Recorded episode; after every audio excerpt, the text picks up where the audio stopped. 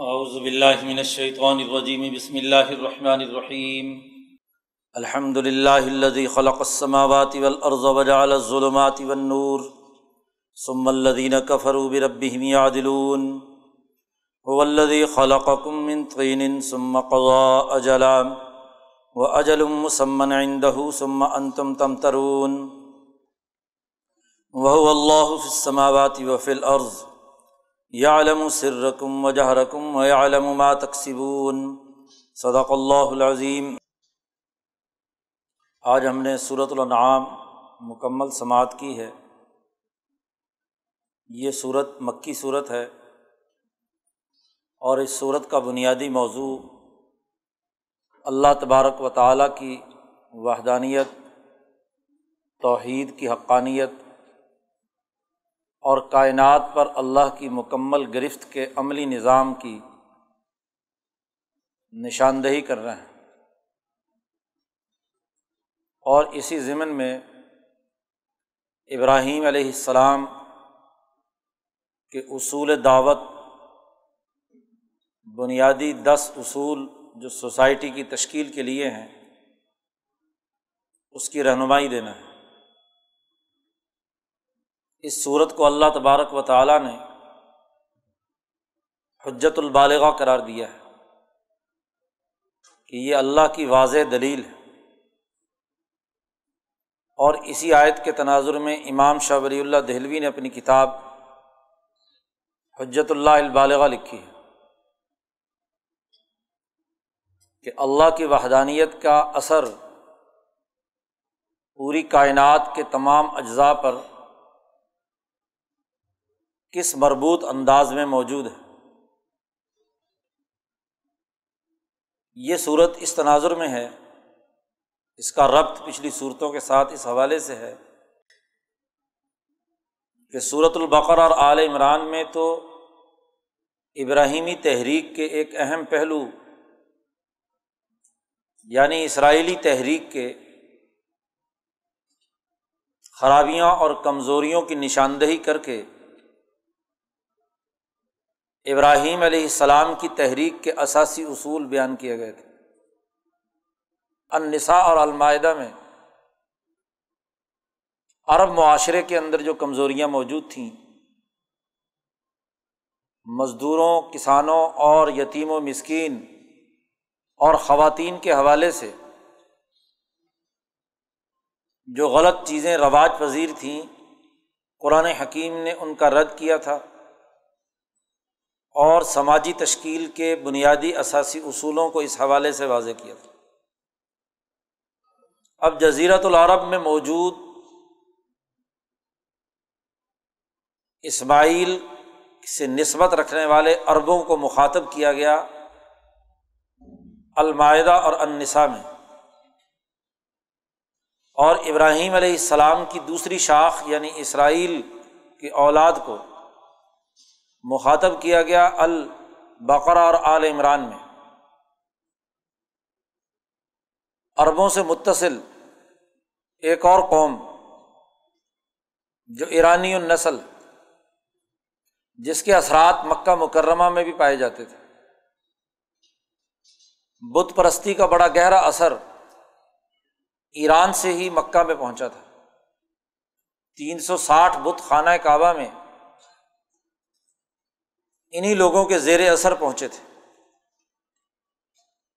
ان لوگوں کا تصور یہ تھا کہ کائنات میں دو خدا ہیں۔ ایک خدا خیر کا خالق ہے اور دوسرا خدا شر کا خالق ہے۔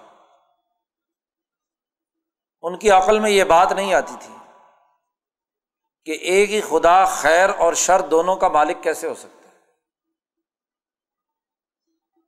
ایک طاقت خیر بھی پیدا کر رہی ہو اور شر بھی پیدا کر رہی ہو یقیناً خیر کا مرکز کچھ اور ہے، جس کو وہ یزداں کہتے تھے۔ اور شر کا مرکز اور ہے جسے وہ احرمن کہتے تھے۔ تو خیر اور شر کے دو الگ الگ خدا ایرانیوں کا ہمیشہ سے تصور رہا ہے۔ گویا کہ سنویت یعنی دو خداؤں کے تصورات ان میں پائے جاتے تھے۔ قرآن حکیم نے یہاں ان تصورات کا رد کیا۔ گویا کہ باقی اقوام عالم میں سے جو ایرانی النسل لوگ تھے، ان میں جو غلط تصورات موجود تھے، قرآن حکیم نے انہیں پیش نظر رکھ کر گفتگو کی ہے اس صورت مبارکہ میں۔ چنانچہ اس صورت کا آغاز بھی اسی تناظر میں ہوتا ہے۔ الحمد للہ اللہ خلق سماوات والارض۔ سب تعریفیں اللہ کی ہیں۔ لفظ الحمد للہ کی تشریح صورت فاتحہ کی پہلی آیت میں بیان کی گئی تھی۔ امام شاہ ولی اللہ دہلوی فرماتے ہیں کہ اللہ نے اپنے کمالات کی اساس پر جو کائنات پیدا کی، اپنے فعل و اختیار سے اس کائنات کو وجود بخشا، اس پر اس خدا کی تعریف اور حمد۔ اسی لیے شاہ صاحب نے اپنی کتاب حجت اللہ کا آغاز بھی انہیں کمالات سے کیا ہے۔ وہ دراصل اسی الحمد للہ کی تشریح۔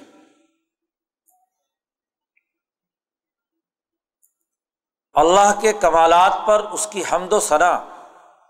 اللہ خلق السماوات والارض۔ جس نے آسمان اور زمین پیدا کیے۔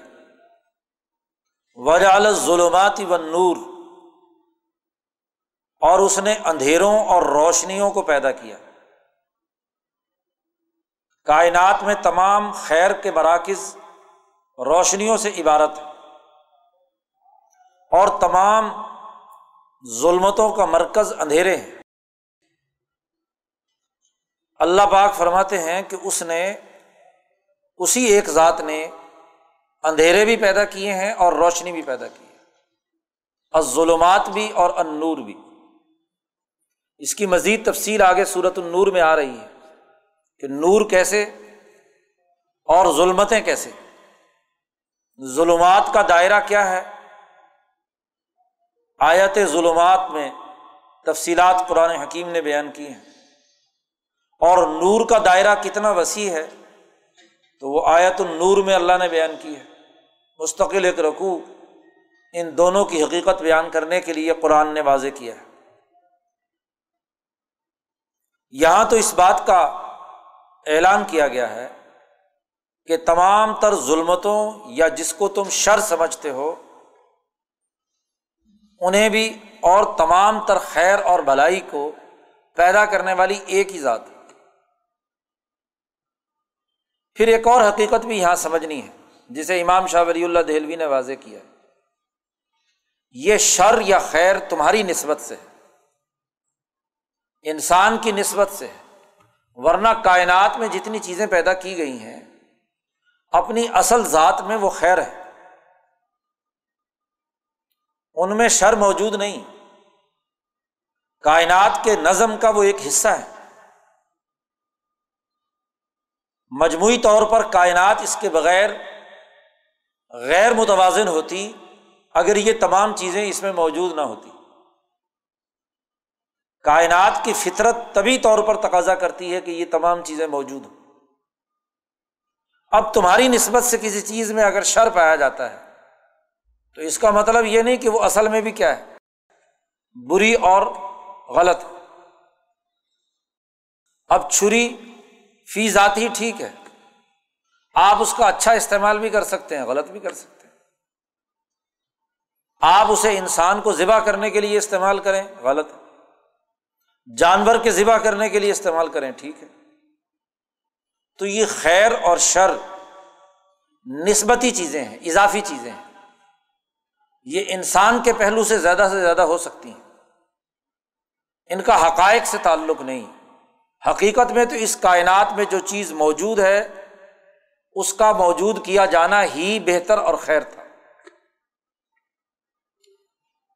اس لیے اپنے تصورات کو ذات خدا بندی کے مجموعی کائنات کے نظام میں دخل دے کر خود ہی خیر کا الگ کوئی مرکز بنا لینا اور شر کا کوئی اور مرکز بنا لینا، یہ درست نہیں ہے۔ اسی ذات نے آسمان و زمین پیدا کیا اور اسی نے تمام ظلمتیں اور روشنیاں پیدا کی۔ سم الدین کفرو برب یا دلون پھر یہ لوگ انکار کرنے والے اپنے رب کی بنیادی باتوں سے اعراض کرتے ہیں۔ قرآن حکیم نے یہاں سے لے کر تقریباً یہ پونا پارا ہے۔ اس صورت کا اس میں دلائل دیے ہیں کہ کیسے کائنات پر اللہ کی گرفت ہے۔ اللہ اس کائنات کا خالق کیسے ہے؟ کائنات پر غور و فکر کی دعوت دی ہے۔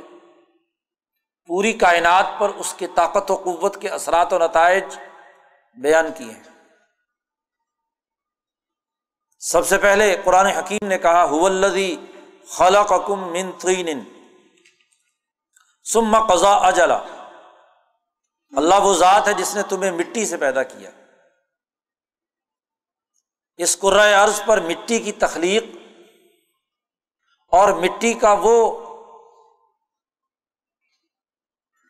ارتقائی تسلسل جس کے نتیجے میں انسان موجود ہوا۔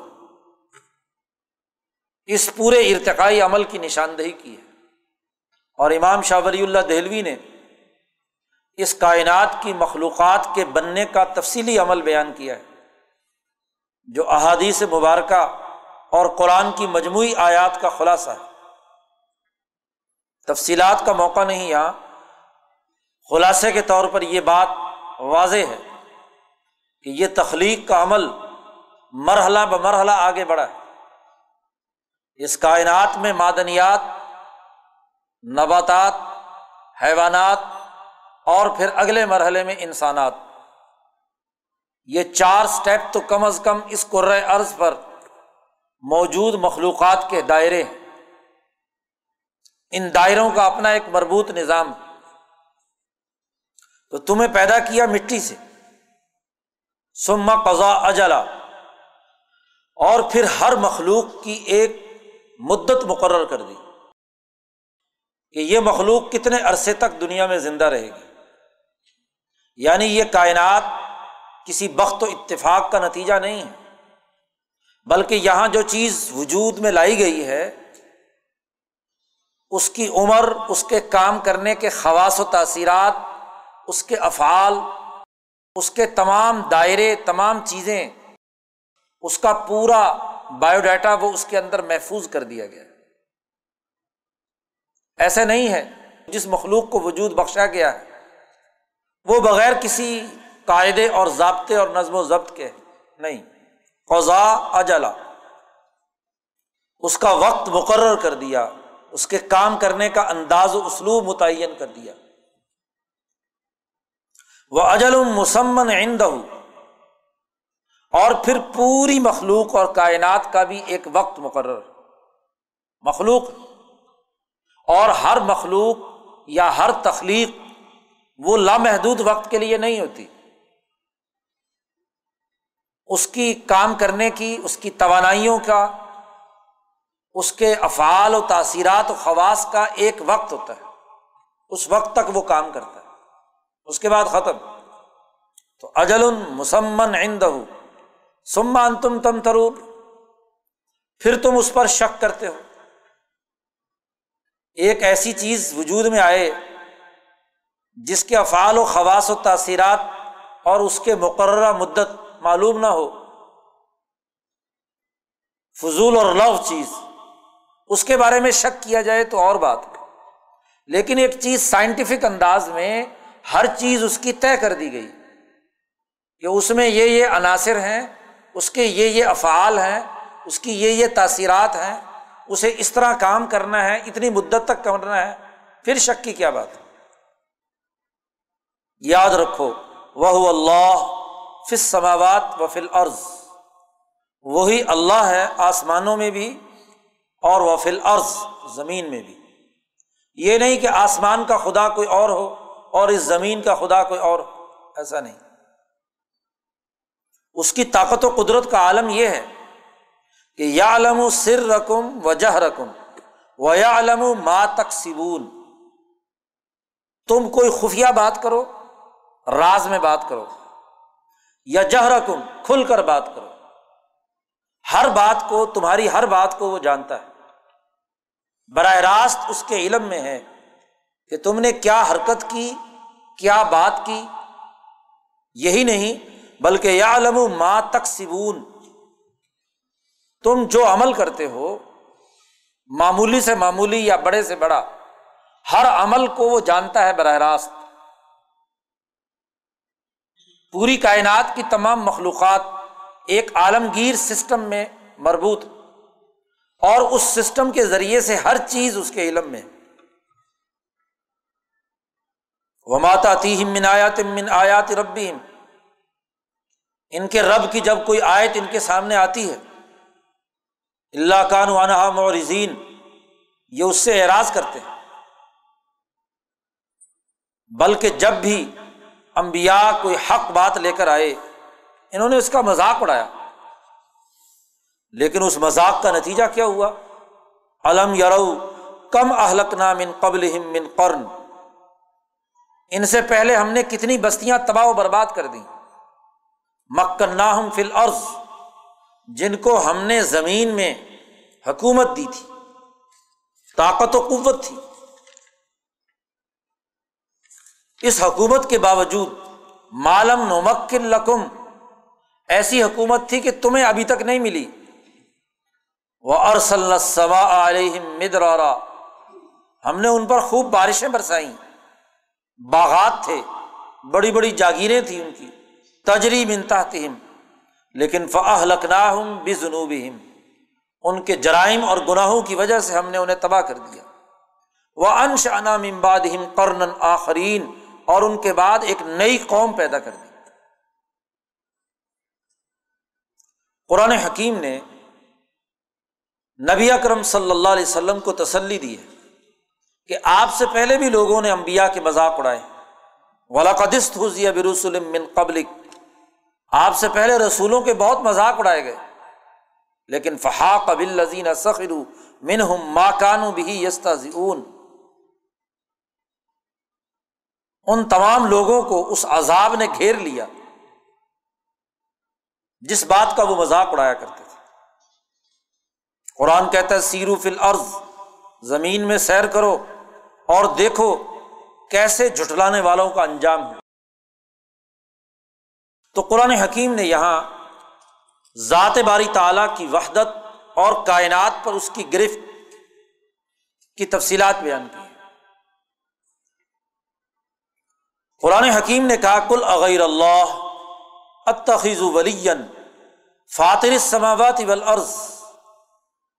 کہہ دیجیے کیا اللہ کے علاوہ میں کسی اور کو اپنا دوست بناؤں؟ حالانکہ اللہ وہ ہے جس نے آسمان و زمین کو پیدا کیا۔ وہ یوتعم ولا یوتام وہ تمام مخلوقات کو کھانا کھلاتا ہے۔ خود وہ کسی کھانے کا محتاج نہیں۔ اے نبی، آپ اعلان کر دیجیے انی امر تو ان اکون اول من اسلم۔ مجھے حکم دیا گیا ہے کہ میں سب سے پہلا مسلمان بنوں اور ولا تکون من المشرقین اور مشرقین میں سے کبھی آپ شریک نہ ہو ان کا حصہ نہ بنے قرآن کہتا وہ القاہر فوق عبادی وہ اللہ اپنے تمام بندوں پر گرفت رکھے ہوئے۔ قاہر ہے غالب۔ ہے کوئی بندہ اس کی گرفت کے دائرے سے باہر نہیں۔ وہ الحکیم الخبیر۔ وہ انتہائی حکمت والا اور باخبر۔ حکمت چیزوں کے حقائق معلوم کرنا اور ہر چیز کو اپنے اصل مقام پر رکھ کر بہتر نتیجہ پیدا کرنا۔ اور انتہائی باخبر بھی۔ قرآن حکیم نے اس پر مزید دلائل دیے ہیں اور جن لوگوں نے توحید کا انکار کیا ہے، قرآن حکیم نے ان کا رد کیا۔ ان کی سزاؤں کی تفصیلات بیان کی۔ اور نبی اکرم صلی اللہ علیہ وسلم کو صبر و استقامت کی دعوت دی۔ ولاقت کچھ رسول من قبل کا آپ سے پہلے بھی بہت سے انبیاء کو جٹلایا گیا۔ لیکن فصبر علامہ کچھ وہ ازو انہوں نے صبر و استقامت کا مظاہرہ کیا اپنے جٹلانے پر، حتیٰ کہ انہیں ایزائیں اور تکلیفیں بھی دی گئی حتیٰ عطاہم نسرنا یہاں تک کہ ہماری امداد آئی۔ ولا مبدلا لکھا لمات اللہ۔ اللہ کے قوانین، اس کے کلمات و احکامات میں کوئی تغیر و تبدل نہیں ہو سکتا۔ قرآن حکیم نے اسی طرح گزشتہ قوموں کا ذکر کرتے ہوئے کہا ولاقد ارسلنا الا امم من قبل آپ سے پہلے بھی بہت ساری امتوں کی طرف ہم نے انبیاء بھیجے۔ انہوں نے باتیں نہیں مانی۔ تو فخذنا ہوں بل باسا لعلہم یتضرعون۔ عذاب نے انہیں اپنی گرفت میں لے لیا تاکہ وہ ٹوٹیں، عجز و انکساری کا اظہار کرے لیکن قرآن کہتا ہے ولا کن پست قلوب ان کے دل سخت بن گئے اور وزین الحم الشیطان ماکان یا ملون جو وہ غلط کام کر رہے تھے، ان غلط کاموں کو شیطان نے ان کے سامنے خوبصورت بنا کر پیش کیا۔ فلما نسو نسو مازک کی روح بھی فتح نہ علیہم ابواب کل شیخ جب انہوں نے ہمارے اس پیغام کو بلایا، تو اس کی سزا کے طور پر قرآن کہتا ہے اخذ نہ ہوں بغتن اچانک ہمیں، ہم نے انہیں اپنی گرفت میں لیا ادا ہوں مبلسون۔ فقوتیا دابر القوم الزین ظلم ان ظالم لوگوں کی جڑ ہم نے کاٹ کر پھینک دی۔ الحمد للہ رب العالمین سب تعریفیں اسی اللہ رب العالمین کی۔ قرآن حکیم نے مزید یہاں پر اس حقیقت کی نشاندہی کی کہ اے نبی، آپ اس بات کا اعلان کر دیجیے کہ ان اتبا میں تو پیروی کروں گا اس کی جو مجھے وہی کی گئی۔ میں اس کی خلاف ورزی نہیں کر سکتا۔ اور یہ بھی فرما دیجیے حل یستویل آما ول بصیر کیا اندھا اور دیکھنے والا دونوں برابر ہو سکتے ہیں؟ ایک آدمی کی آنکھیں ہیں، وہ چیزوں کا ادراک کرتا ہے، مشاہدات کر رہا ہے۔ دوسری طرف ایک اندھا ہے جسے کچھ نظر نہیں آ رہا۔ کیا یہ دونوں برابر ہے افلا تفک کرون کیا تم غور و فکر سے کام نہیں لیتے؟ قرآن حکیم نے اسی کے ساتھ اس بات کا اعلان بھی کیا۔ کہ وعندہ مفاتح الغیب لا يعلمها الا هو۔ غیب کی تمام چابیاں اسی کے قبضے میں۔ اس کے علاوہ اور کوئی نہیں جانتا۔ رت البقرہ کے آغاز میں عرض کیا تھا کہ کائنات کا ایک ظاہر ہے اور ایک اس کائنات کا غیب ہے۔ مسلمانوں سے کہا گیا ہے کہ اللہ دین یؤمنون بالغیب مسلمان وہ ہیں جو غیب پر ایمان رکھتے ہیں۔ غیب کائنات کا وہ ڈائنمک سسٹم ہے جو بظاہر نظروں سے اوجل جس کو تلسم الہی بھی کہا گیا۔ کائنات کا ملاکوتی نظام،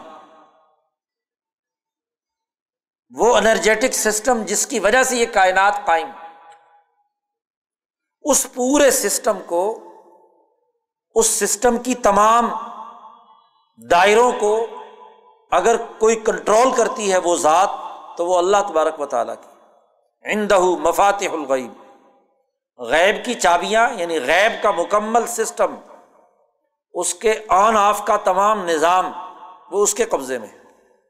یا علم و محفل بر ولبح فضاؤں میں کیا کچھ ہے؟ اسے بھی جانتا ہے۔ ولبح اور سمندروں کی تہ میں کیا کچھ اسے بھی جانتا ہے۔ حتیٰ کہ بماتس کو تم ورقتن کسی درخت کا کوئی پتا ٹوٹ کر نیچے گرتا ہے۔ اللہ یا اسے بھی وہ جانتا ہے۔ ولا حبت ان فی ظلمات الارض، کوئی دانا زمین کی گھٹا ٹوپ اندھیروں میں موجود ہے۔ پہاڑوں اور غاروں کے اندر موجود اسے بھی جانتا ہے۔ ولا رت بن ولا یا بسن اس کائنات کی کوئی تر اور خشک چیز ایسی نہیں۔ اللہ فی کتاب مبین۔ جو باقاعدہ لوہے محفوظ میں لکھی بھی نہ ہو۔ یعنی ہر بات، ہر چیز کائنات کا ذرہ ذرہ، اس کا کام کرنے کا انداز و اسلوب مکمل طور پر تحریر شدہ ہے۔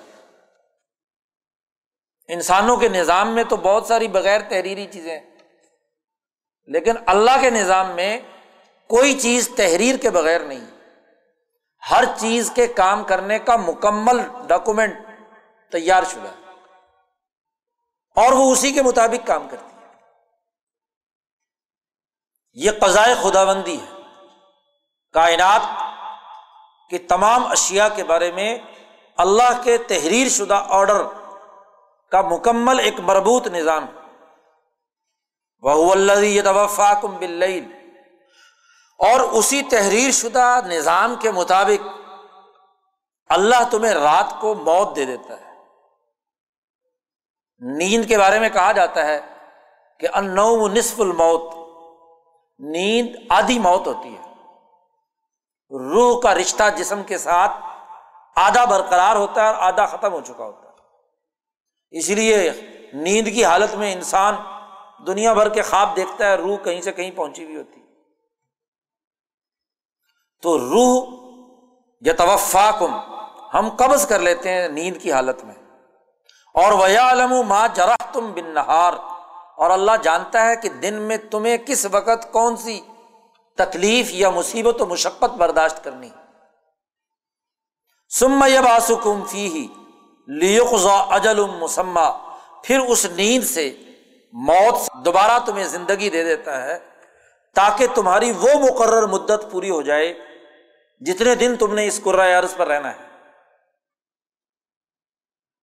اور جب وہ بھی مکمل ہو جاتی ہے تو سم الہی مرج حکم پھر تمہیں لوٹ کر اپنے خدا کے پاس جانا ہے۔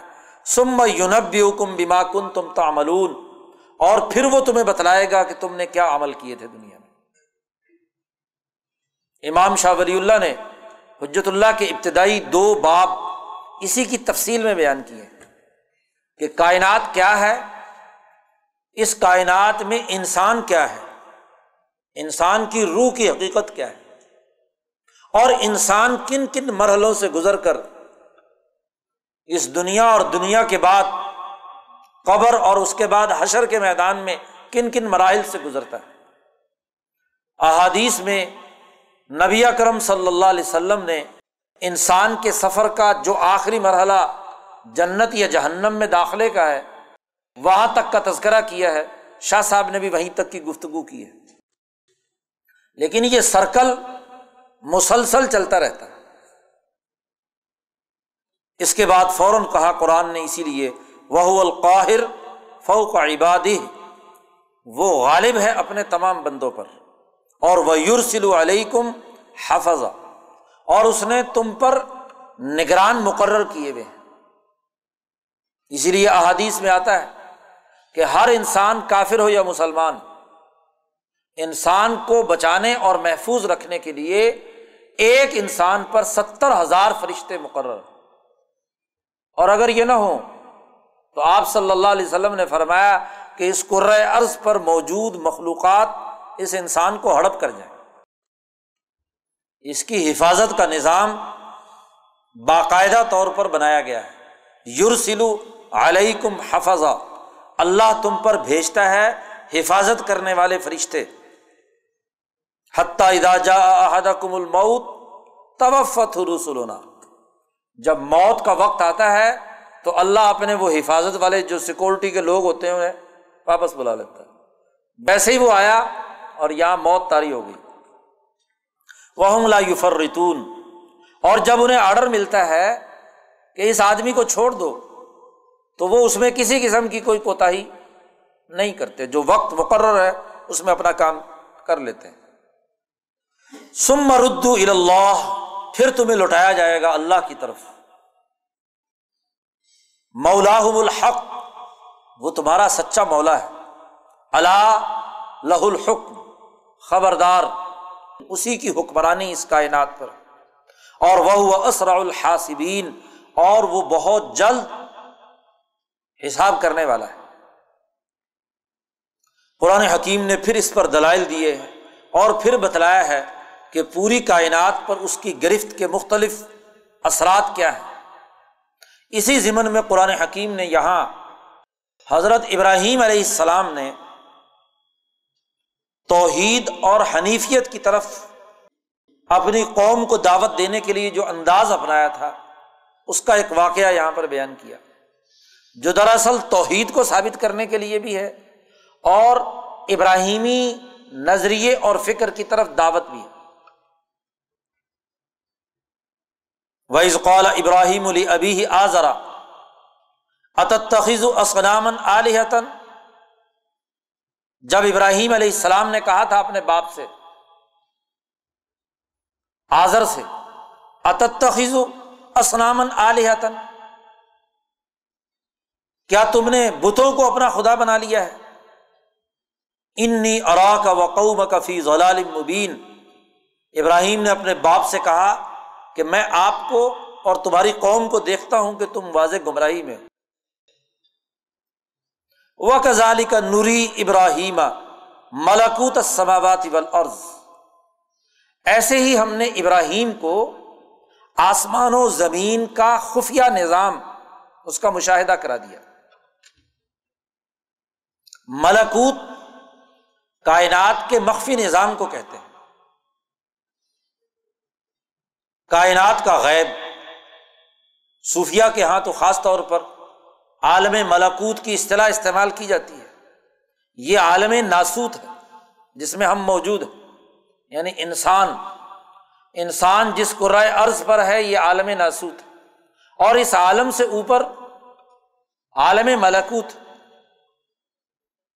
عالم ملکوت پورے قرۂۂ ارض بلکہ عرش سے فرش تک کہ پورے تشخص جس کو شخص اکبر شاہ ولی اللہ کی اصطلاح میں کہتے ہیں، اس کے مخفی نظام کو کنٹرول کرنے والا ہے۔ امبیا علیہم السلام اور خاص طور پر مجدین امبیا انہیں اس پوری کائنات کا مکمل ادراک کرایا جاتا ہے، مشاہدہ کرایا جاتا ہے۔ ابراہیم علیہ السلام کے بارے میں تو یہاں قرآن نے واضح کہا کہ نوری ابراہیم ملکوت سماوات والارض، آسمان و زمین کا ملکوت، اس کا مخفی نظام، مکمل سسٹم، ہم نے ابراہیم کو اس کا مشاہدہ کروایا۔ اور یہ بات طے شدہ ہے کہ محمد الرسول اللہ صلی اللہ علیہ وسلم کو بھی معراج کی رات پوری کائنات کا مشاہدہ کرایا گیا، بلکہ کائنات کے دائرے سے بھی اوپر اٹھ کر آپ صلی اللہ علیہ وسلم کو تو کانا کعبہ قوسین او ادنا۔ اللہ نے اپنے قریب بلا لیا کہ کعبہ قوسین، تیر کمان کا جتنا فاصلہ ہوتا ہے، ایک کمان اس کی جو تار ہوتی ہے اور لکڑی اس کے درمیان کے فاصلے کو عربی میں قاب کہتے ہیں۔ یہ ایک قاب اور اگر دوسری کمان بھی ساتھ ہو تو یہ دو قوسین یعنی ڈیڑھ فٹ کا فاصلہ کہتے ہیں، ایک کمان کے اندر ہوتا ہے۔ ڈیڑھ اور ڈیڑھ تین تین فٹ کا فاصلہ۔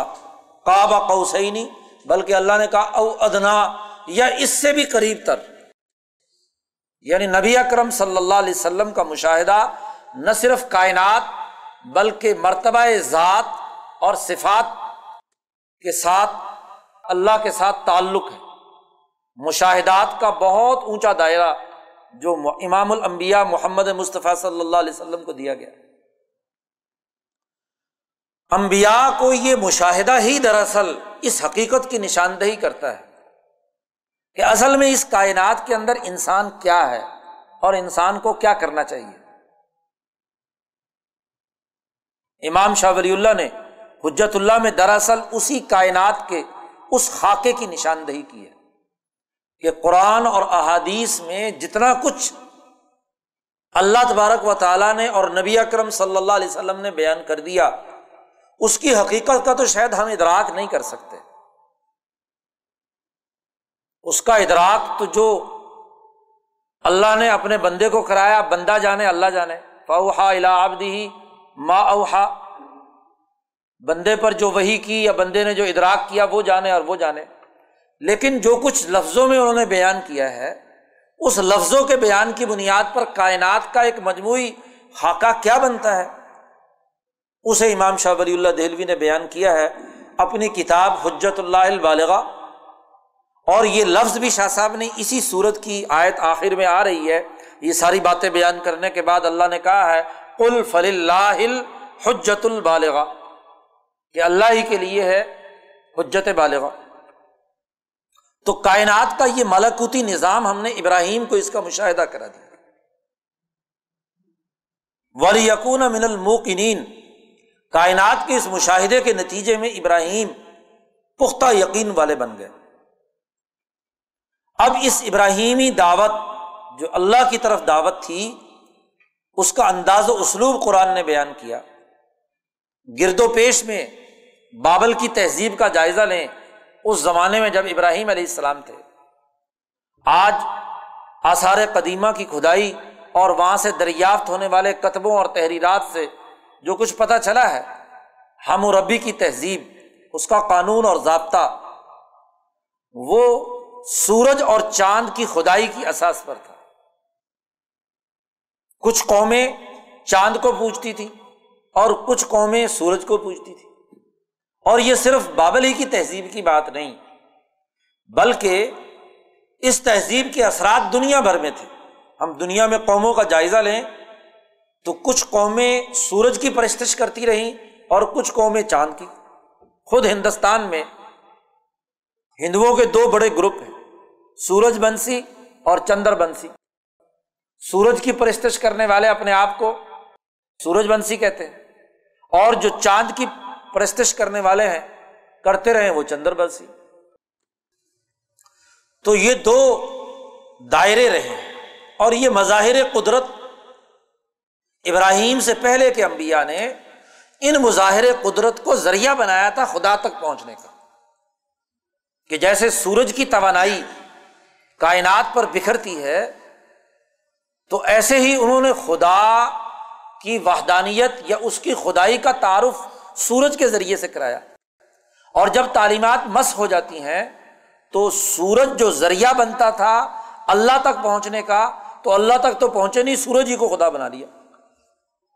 بت پرستی ایسے ہی شروع ہوئی۔ کچھ امبیا نے چاند کو ذریعہ بنایا۔ اللہ تک پہنچنے کے لیے کہ دیکھو، چاند کی چاندنی چودہویں رات کا چاند، اس کی ٹھنڈک چاندنی انسان کو فرق بخشتی ہے۔ تو خدا کا تعارف کرانے کے لیے انہوں نے چاند کا تعارف کرایا۔ تو جیسے جیسے امبیا دنیا سے گئے، بعد میں آنے والوں نے عقل جب پست ہوتی ہیں، تو وہ اصل حقیقت غائب، خدا کا تعارف درمیان میں سے ختم اور چاند اصل خدا بن گیا۔ خود چاند سے اللہ کی بات سمجھانے کا انداز تو خود نبی اکرم صلی اللہ علیہ وسلم نے بھی اپنایا۔ حدیث پاک میں آتا ہے، بخاری میں حدیث ہے کہ ایک دفعہ چودہویں رات کا چاند بہت جوبن پر تھا۔ صحابہ کا مجمع حضور کے ارد گرد بیٹھا ہوا تھا۔ تو حضور صلی اللہ علیہ وسلم نے چاند کی طرف دیکھا اور تمام لوگوں سے کہا کہ ان نقم سترون رب کم کما ترون القمر تزام منفی رویتی صحابہ سے مخاطب ہو کر حضور نے فرمایا کہ تم ان قریب اپنے رب کو ایسے ہی دیکھو گے۔ جیسے اس چاند کے دیکھنے میں تمہیں کوئی شک نہیں ہے۔ یہ تمہیں چاند کی چاندنی اور اس کی ٹھنڈک، اس کی تاثیر تمہیں محسوس ہو رہی ہے۔ ان قریب تم خدا کو ایسے دیکھو گے۔ تو خدا کی انوارات و تجلیات کو چاند کی اس تجلیات و انوارات کی روشنی میں سمجھانے کی کوشش۔ تو یہ امبیا کا پرانا طریقہ تھا۔ لیکن جب عقلوں پر پردے پڑ جائیں تو سورج کو خود مؤثر حقیقی مان کر خدا بنا لیا یا چاند کو مؤثر حقیقی بنا کر چاند کو خدا بنا لیا۔ تو ابراہیم نے اس کا رد کیا۔ فلما جن علیہ کبن رات چھائی۔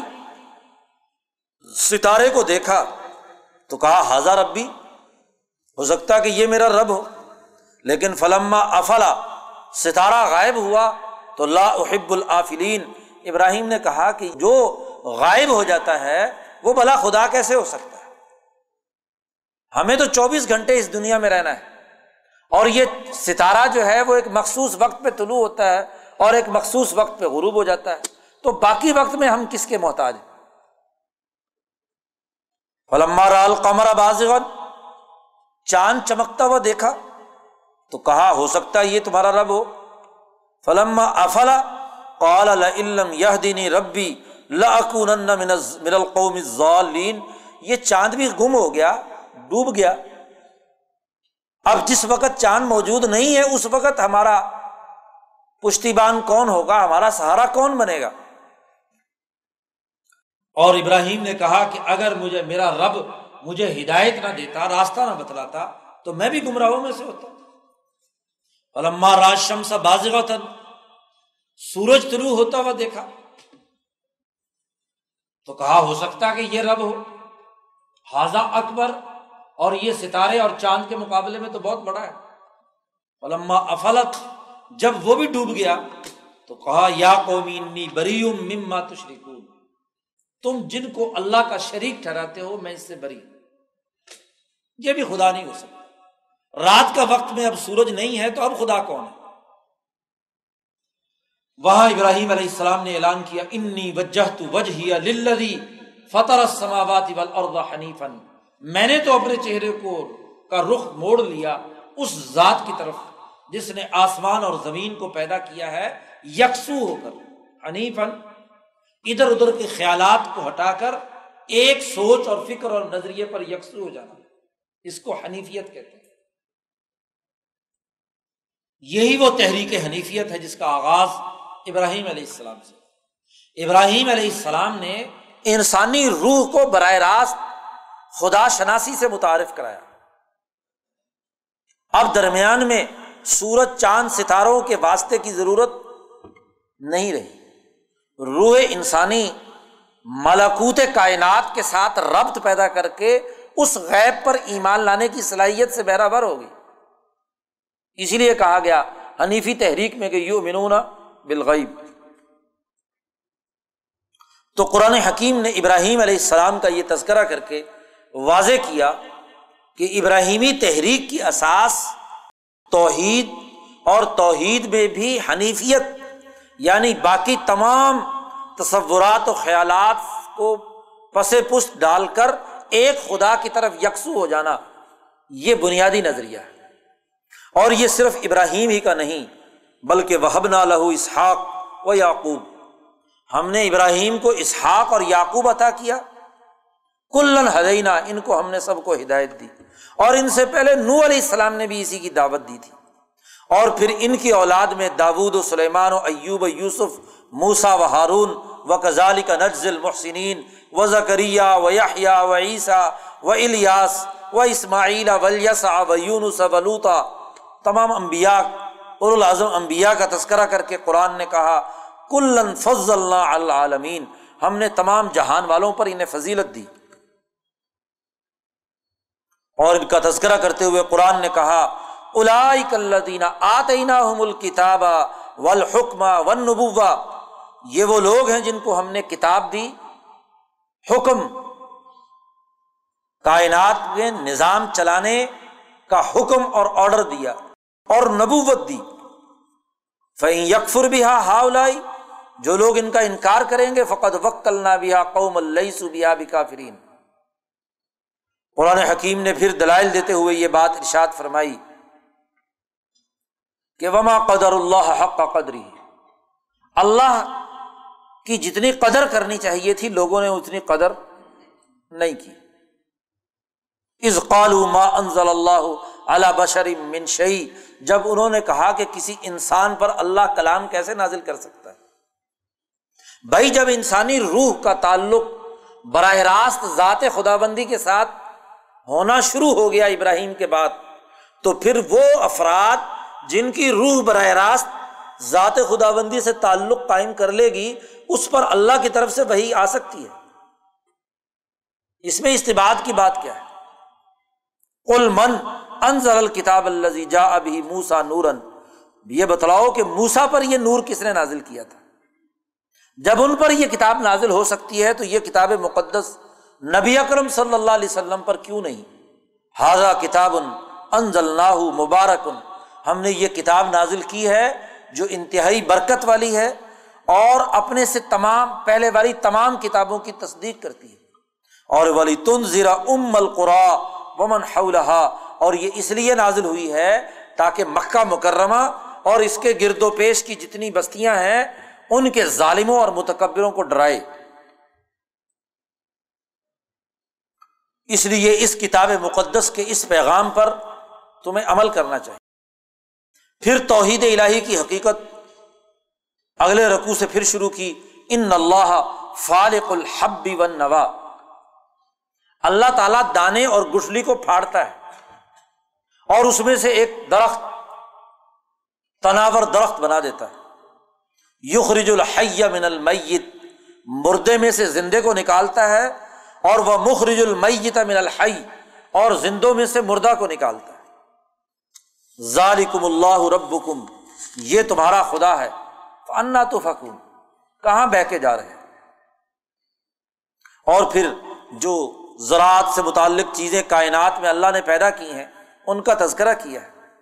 یہی نہیں بدی السماوات والارض، آسمانوں اور زمینوں کو بغیر مادے کے پیدا کرنے والا ہے۔ انا یقون لہو ولد، اس کے کوئی اولاد کیسے؟ ولم تک اللہ صاحبہ، اس کی کوئی بیوی نہیں۔ اس نے ہر چیز کو پیدا کیا وہ بک الشین علیم۔ یہاں تک اللہ نے کہا کہ لا تدرک الابصار۔ انسانی آنکھیں اس خدا کا ادراک نہیں کر سکتی۔ وہ یدرک الابصار، وہ آنکھوں کو دیکھتا اور ادراک کرتا ہے۔ انسان اللہ کا ادراک نہیں کر سکتا۔ وہ الطیف الخبیر پجا اکم بسا ارم رب تمہارے رب کی طرف سے یہ اللہ کا پیغام آیا ہے۔ فمن اب سارا فلی نفس ہی جو اس کے ذریعے سے دیکھ کر عمل کرے گا، اسی کو فائدہ ہے۔ اور ومن عامیہ جس نے اندھا پن کا معاملہ اختیار کیا اور اس کو نہیں دیکھا، تو ہا اس پر اتنی ہی سزا ہے۔ مجھے تو یہ حکم دیا گیا ہے کہ اتبع ما اوحی الیک من ربک۔ تیرے رب نے جو تیری طرف وہی کی ہے، اس کو مانو۔ اب توحید کی پوری ڈیٹیل قرآن حکیم نے بیان کی ہے، لیکن ساتھ ہی ایک اور حقیقت کی بھی نشاندہی کر دی۔ کہ جو اللہ کو چھوڑ کر دوسرے لوگوں کو خدا مانتے ہیں، ان کو گالی مت دو۔ ولا تصب الزین ید مندون اللہ جو اللہ کو چھوڑ کر پتھروں اور بتوں اور قبروں کو پوچھتے ہیں، ان کو برا بلا مت کہو۔ کیوں؟ اگر تم انہیں برا بلا کہو گے، تو فیصب اللہ ادبم بغیر علم۔ وہ اللہ کو گالی دیں گے، بغیر علم کے۔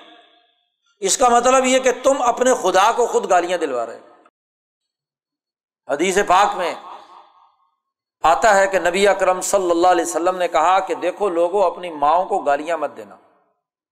تو لوگوں نے حیران ہو کر حضور سے پوچھا کہ بھلا کوئی آدمی اپنی ماں کو بھی گالی دیتا ہے؟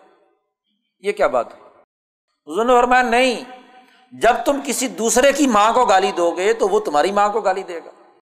اس کا مطلب یہ کہ تم نے دوسرے کی ماں کو گالی دے کر اپنی ماں کو گالی دلوائی۔ تو اللہ کے مقابلے پہ باقی خدا خدا نہیں ہے۔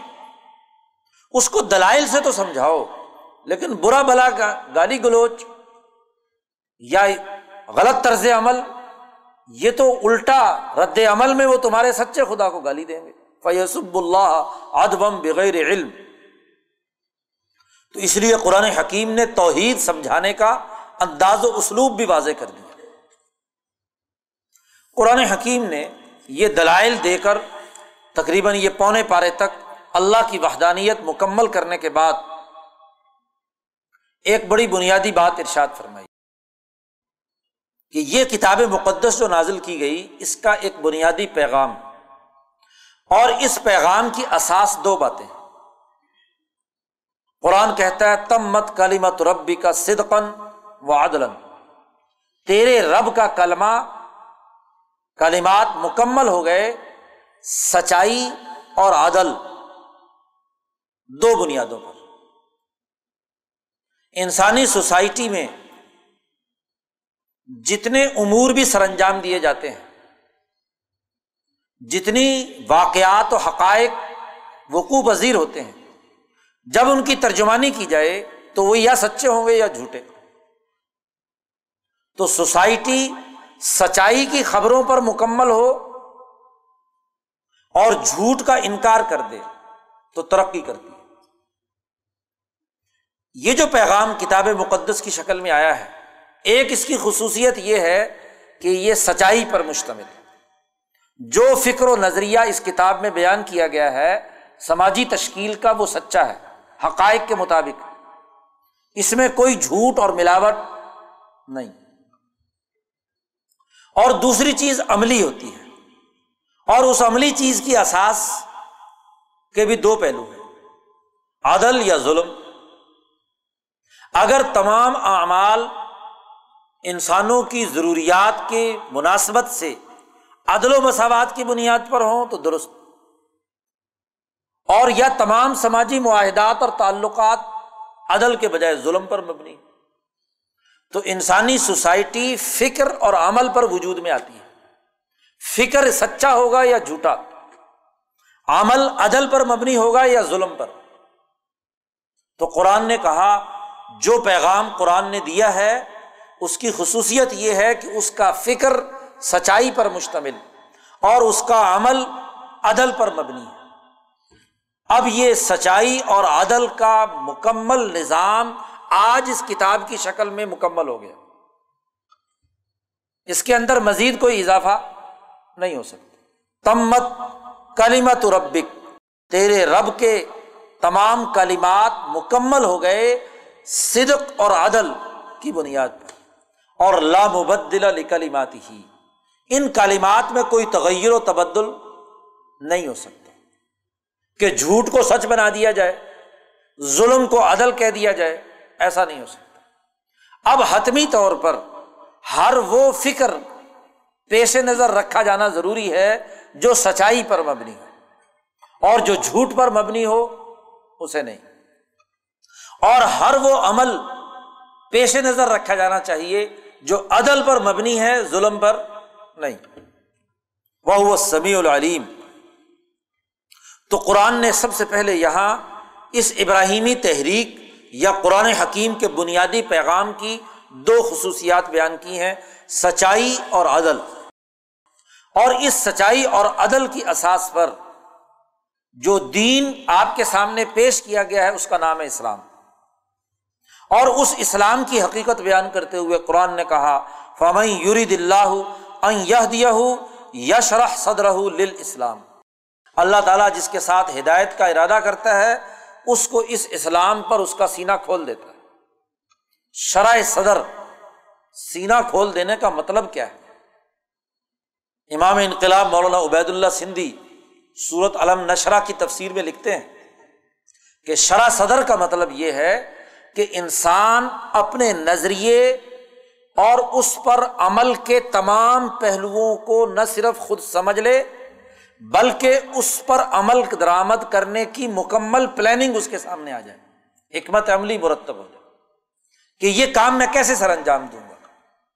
ہم زندگی میں کسی بھی پیشے اور شعبے سے جب وابستہ ہوتے ہیں اور اپنے شعبے میں کوئی کام کرنا چاہتے ہیں، تو پہلے ہم ہوم ورک کرتے ہیں کہ اس یہ کام، اس کے بنیادی آئیڈیاز کیا ہیں؟ بنیادی تصورات کیا ہیں؟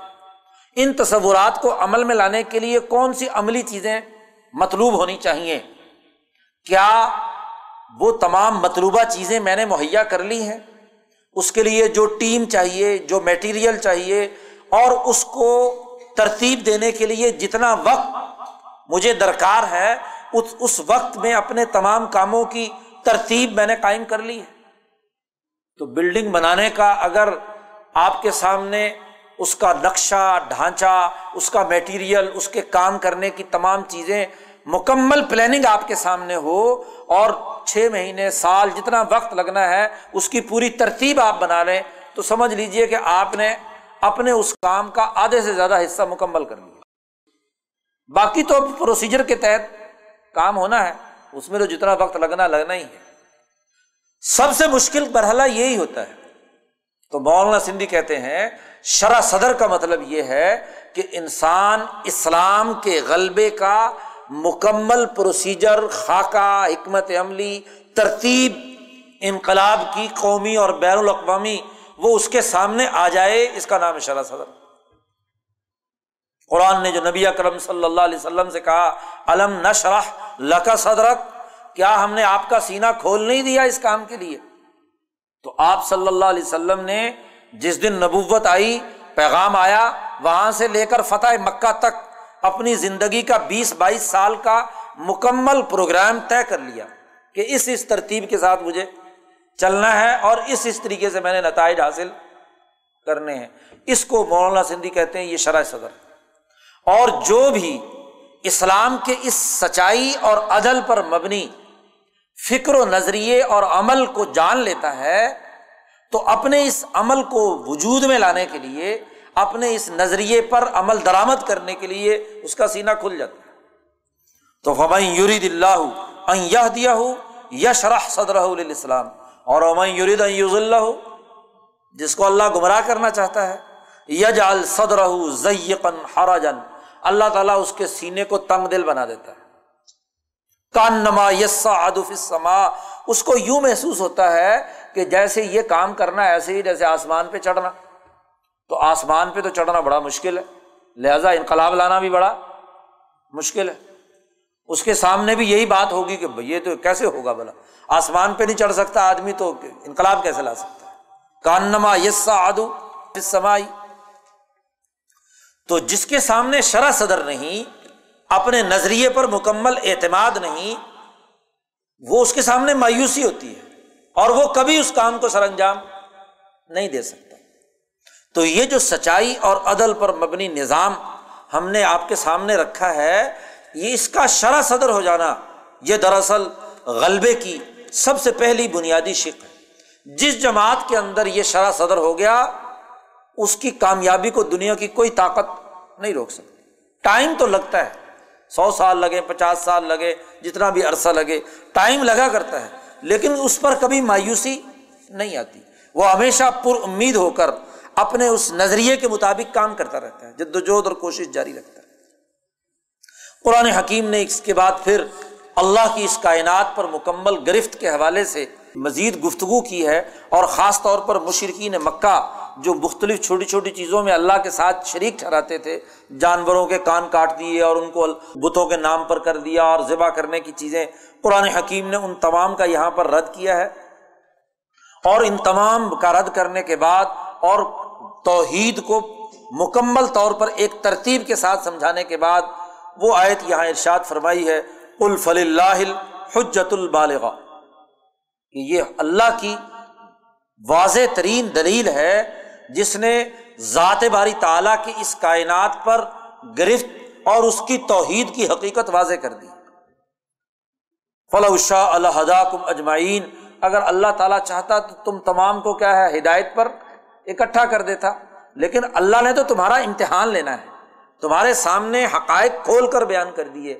اب ان حقائق کو جو اچھے طریقے سے سمجھ کر عمل کرے گا وہ کامیاب، اور جو نہیں کرے گا وہ ناکام۔ اور پھر قرآن حکیم نے اس صورت کے آخر میں ابراہیمی دعوت کے جو دس اصول ہیں بنیادی طور پر سماجی تشکیل کے حوالے سے جو صدق اور عدل پر مبنی ہے اس کی تفصیلات بیان کی یہ جو اس صورت کی یہ آخری سے پہلے والا رقو ہے، یہ تورات میں بھی ہے، یہ انجیل میں بھی اسی طرح ہے، یہ زبور میں بھی اسی طرح ہے، اور قرآن حکیم میں بھی منوان یہاں پر یہ ابراہیمی تحریک کے ایسے ہی دس اصول یہاں متعین کر دیے ہیں قرآن حکیم۔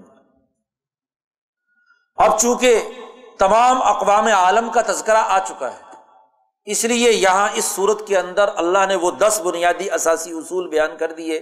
فرمایا کل اے نبی، آپ ان سے کہہ دیجیے تو آؤ میرے پاس۔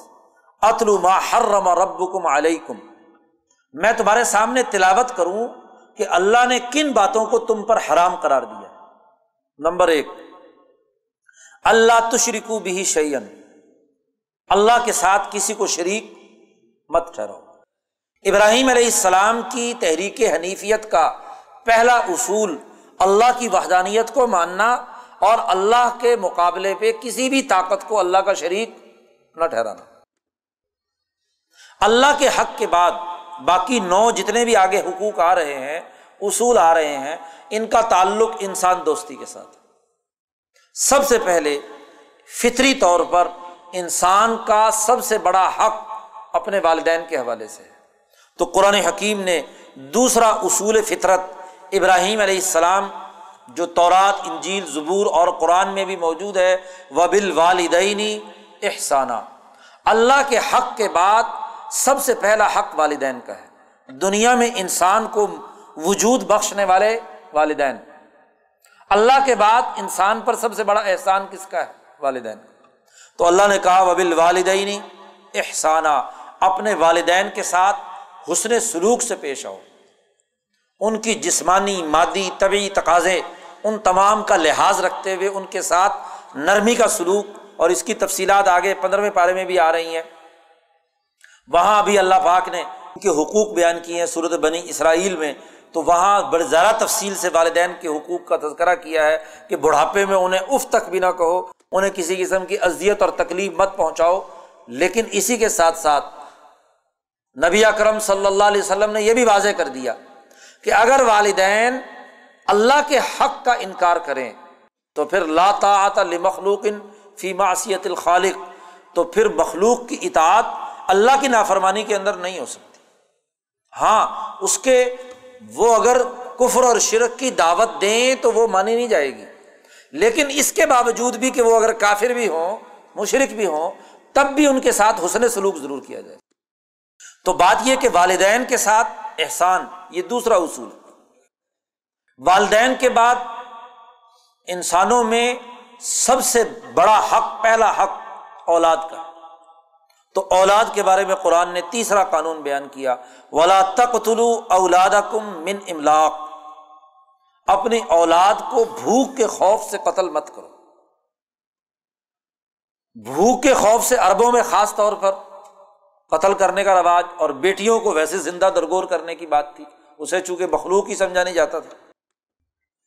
قرآن نے کہا نہ نر زکو کم و ہم تمہیں بھی اور انہیں بھی رزق دیتے ہیں۔ تو اولاد کا حق جو پیدا ہو گئی، تمہاری اولاد اور نسل ہے۔ اس کی حفاظت، اس کے حقوق ادا کرنا یہ تمہاری ذمہ داری ہے۔ اللہ کے بعد والدین والدین کے بعد اولاد کا حق۔ چوتھا قانون بیان کیا کہ ولا تقرب الفواہشا ماں ظہر منہا و ماں بطن۔ دیکھو، ہر وہ عمل جو سوسائٹی کے سماجی معاہدات کو توڑنے کا باعث بن رہا ہے، اس کے قریب بھی مت جاؤ۔ فواہش ہر برے کام کو کہتے ہیں جو کسی بھی سماجی معاہدے کے توڑنے کا ذریعہ بن رہا ہے۔ عام طور پر لفظ فواہشہ کا لفظ مرد اور عورت کے تعلق کے لیے تو استعمال کیا جاتا ہے۔ لیکن یہ اس کا ایک پہلو ہے۔ فحاشا ہر اس عمل کے لیے ہے، ہر اس سماجی معاہدے کی خلاف ورزی ہے جس میں لوگ ذمہ داریاں قبول کر لیں اور پھر اسے توڑ دیں۔ تو چونکہ فیملی سسٹم میں سب سے پہلا عمل مرد اور عورت کا معاہدہ نکاح ہے۔ اس معاہدہ نکاح میں، اس نکاح کے معاہدے کے بعد عورت کہیں کسی اور مرد سے تعلق قائم کرے یا مرد کسی اور عورت سے تعلق قائم کرے، دونوں چیزیں کیا ہیں؟ فحاشی کے زمرے میں۔ اور نہ صرف یہ، بلکہ تمام سماجی معاہدات میں معاہدات کو توڑنا، غیر ذمہ داری کا مظاہرہ کرنا، اس کے قریب بھی مت جاؤ، قرآن نے کہا اللہ تقربول ماں زہرا منہا ماں بطن۔ ظاہری طور پر وہ برا ہو یا ظاہری طور پر تو بہت اچھا ہو، لیکن اصل میں کیا ہے؟ باطن کے اعتبار سے خراب ہو۔ تو وہ بھی اس کے بھی کرنے کی اجازت نہیں۔ چوتھا قانون یہ ہو گیا۔ پانچواں قانون بیان کیا، ولا تک التی حرم اللہ اللہ بالحق۔ کسی انسان کو قتل مت کرو۔ قتل انسانیت کا ارتکاب بہت بڑا جرم قرار دے دیا گیا۔ اولاد کا قتل الگ بیان کیا۔ باقی انسانوں کے قتل کو الگ بیان کیا ہے۔ ولا تخت النفس اللہ حرم اللہ اللہ نے حرام قرار دیا ہے اللہ بالحق۔ ہاں حق حق کا مطلب وہی جو پیچھے قرآن حکیم میں قصاص کے قانون کے ذمن میں آ چکا ہے کہ کسی قاتل نے انسانوں کو قتل کیا تو آپ اس کو قتل کر سکتے ہیں۔ لیکن وہ بھی ایک سسٹم کے تحت۔ یہ پانچ قوانین بیان کرنے کے بعد قرآن حکیم نے کہا ظالکم وسواکم بہ۔ اللہ تعالیٰ تمہیں ان باتوں کا حکم دیتا ہے لعلکم تعقلون، تاکہ تم عقل مند بنو۔ انسانوں کی عقل اور شعور کے بڑھانے میں یہ پانچ قوانین بنیادی کردار ادا کرتے ہیں کہ وہ سماجی زندگی میں قتل انسانیت کے ارتکاب سے بچے، سماجی معاہدات کو توڑنے سے بچے، اولاد کو نقصان پہنچانے یا اس کو قتل کرنے یا اس کو رزق مہیا نہ کرنے کے جرم سے بچے۔ والدین کے حقوق ادا کرے۔ اور اللہ کا حق ادا کرے یہ پانچ بنیادی قانون بیان کرنے کے بعد ظالکم وسواکم بھی لعلکم تعقلون تاکہ تم عقل مند بنو۔ چھٹا قانون بیان کیا۔ ولا تقرب مال الیتیم اللہ بلتی ہی احسن۔ دیکھو، کسی یتیم غریب کے مال کے قریب بھی مت پٹکو کسی انسان جو کمزور ہے، محتاج ہے، اس کا کوئی پشت پنا نہیں۔ تو طاقتور لوگ اس کا مال ہڑپ کر جاتے تھے۔ تو پابندی لگا دی۔ کسی یتیم کے مال کے قریب بھی مت جاؤ۔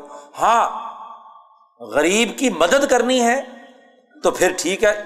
اللہ بلتی ہی احسن حتیٰ یب لوگ اشدہ ساتواں قانون بیان کیا کہ تجارت اور معاملات میں خرید و فروخت کرنی ہے۔ تو اگلا قانون قرآن حکیم نے بیان کیا، اوف القیل ول میزان بالقست ناپ تول عدل و انصاف کے ساتھ کرو۔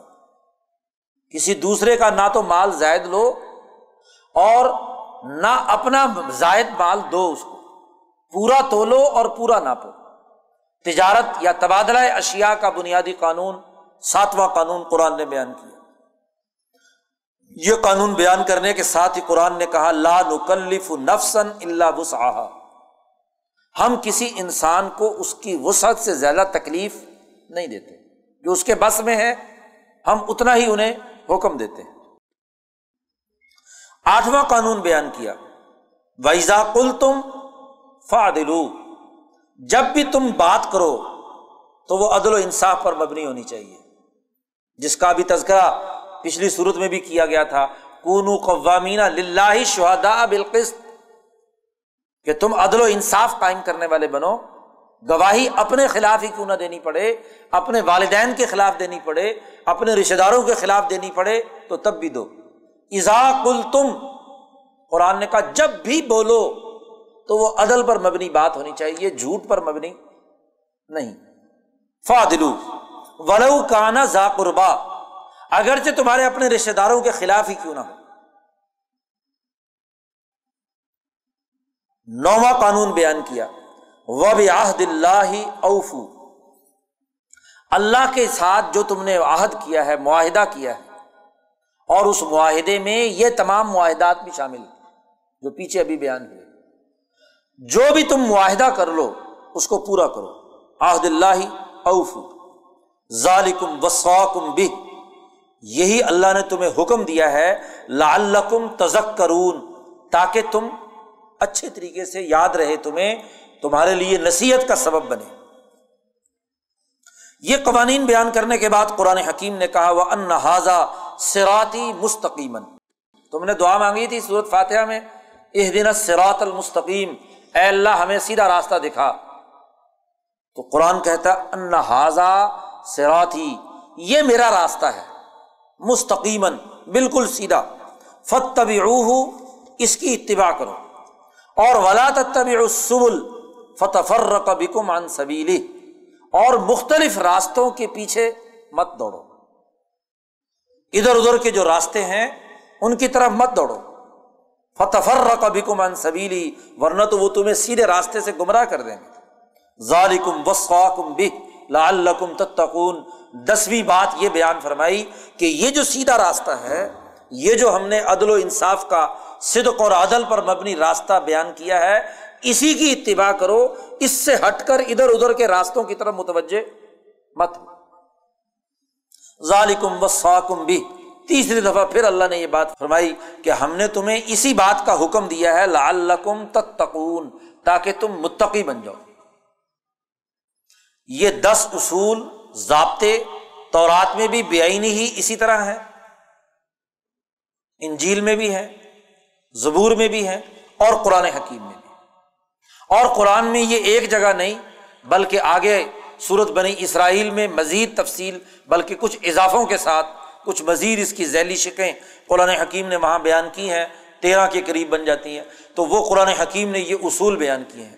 یہ اصل میں ابراہیمی تحریک کے بنیادی قوانین اسلام دراصل فطرت کے ان دس اصولوں کے گرد گھوم رہا انہیں کی تشریح خرید و فروخت کے تمام قوانین، عبادت کے تمام طریقے اعمال و اخلاق کے تمام ضابطے وہ دراصل ان اصولوں کے گرد گھوم رہے سم آتینہ موسل کتابہ تمام احسن و تفصیل لک الشعین و ہدم و رحمتن لم بلقاء رب یومنون ہم نے موسا کو بھی کتاب دی تھی اور اس میں بھی یہ تمام باتیں تھیں۔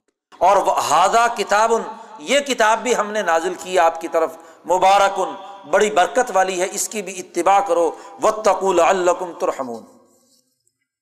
اب یہ قوانین مکمل ہو گئے، اس لیے آخر کے اندر قرآن حکیم نے واضح طور پر کہہ دیا کل اے محمد صلی اللہ علیہ وسلم، لوگوں سے کہہ دیجیے کہ ان ننی ہدانی ربی، میرے رب نے یہ مجھے ہدایت دی ہے الا سرات مستقیم سرات مستقیم کی طرف دین قیمن یہ دین بالکل سیدھا ہے۔ اور یہ ملت ابراہیم حنیفہ، یہ ملت ابراہیمیہ حنیفیہ کے اصول ہیں۔ وہ ماکانہ مل المشرقین اور ابراہیم مشرقین میں سے نہیں تھے۔ اس لیے اے محمد صلی اللہ علیہ وسلم، آپ کہہ دیجیے کہ ان نسلاتی و نسخی و محیا و مماتی لاہ رب العالمین میری نماز، میرے اعمال رہنا، میرا مجھ پر موت کا آنا، یہ سب کا سب اللہ رب العالمین کے لیے ہے۔ تمام اعمال میرے اس خدا کے لیے ہے لا شریک اللہ کوئی اس کے ساتھ شریک نہیں۔ اسی کا مجھے حکم دیا گیا ہے اور میں پہلا مسلمان۔ سورت کا آغاز بھی اللہ کی توحید سے ہوا تھا اور آخر میں اختتام بھی اسی بات سے ہو رہا ہے۔ کل اے محمد صلی اللہ علیہ وسلم، کہہ دیجیے اغیر اللہ ابغی ربن؟ کیا اللہ کو چھوڑ کر میں کوئی اور رب تلاش کروں؟ وہ رب کل شعین اور وہ دنیا میں ہر چیز کا رب ہے۔ یاد رکھو ولا تقسب کل نفسن اللہ علیہ ہر انسان جو کام کرے گا، اس کا بدلا اسے ضرور ملے گا۔ اور ولا تذر واضرتوں وزرا اخرا کسی ایک کا بوجھ کسی دوسرے کے اوپر نہیں پڑے گا۔ سمیلا رب کم مرج حکم پھر تم اپنے رب کی طرف لوٹ کر جاؤ گے اور وہ تمہیں بتلائے گا کہ تم کن کن چیزوں میں اختلاف کرتے تھے، صحیح کیا تھا اور غلط کیا تھا۔ تو اس صورت مبارکہ میں توحید کی دعوت کے ساتھ ساتھ ابراہیمی تحریک کے بنیادی اثاثی اصول جو دراصل سماجی تشکیل کے ہیں، جن میں سے پہلا اصول خدا پرستی سے متعلق ہے اور باقی تمام اصول انسانی سوسائٹی کی سماجی، سیاسی، معاشی تشکیل سے تعلق رکھتے ہیں۔ مالیاتی قوانین، انسانیت کی عزت و احترام کے قوانین، سیاسی اور معاشی ذمہ داریوں کے بنیادی قوانین سے عبارت تو اب قرآن کا پیغام تمام اقوام کو مکمل طور پر پورا کر دیا گیا۔ اگلی صورت میں قرآن حکیم نے بقیہ اقوام عالم جو دنیا بھر کی ہیں، ان کے لیے بھی قوانین اور ضابطے اگلی صورت کے تناظر میں بیان کر دیے ہیں۔ اس طرح قرآن کا مکمل فکر و عمل واضح ہو جاتا ہے ان صورتوں کے ذریعے سے۔ اللہ تعالیٰ ہمیں سمجھنے اور عمل کرنے کی توفیق عطا فرمائے۔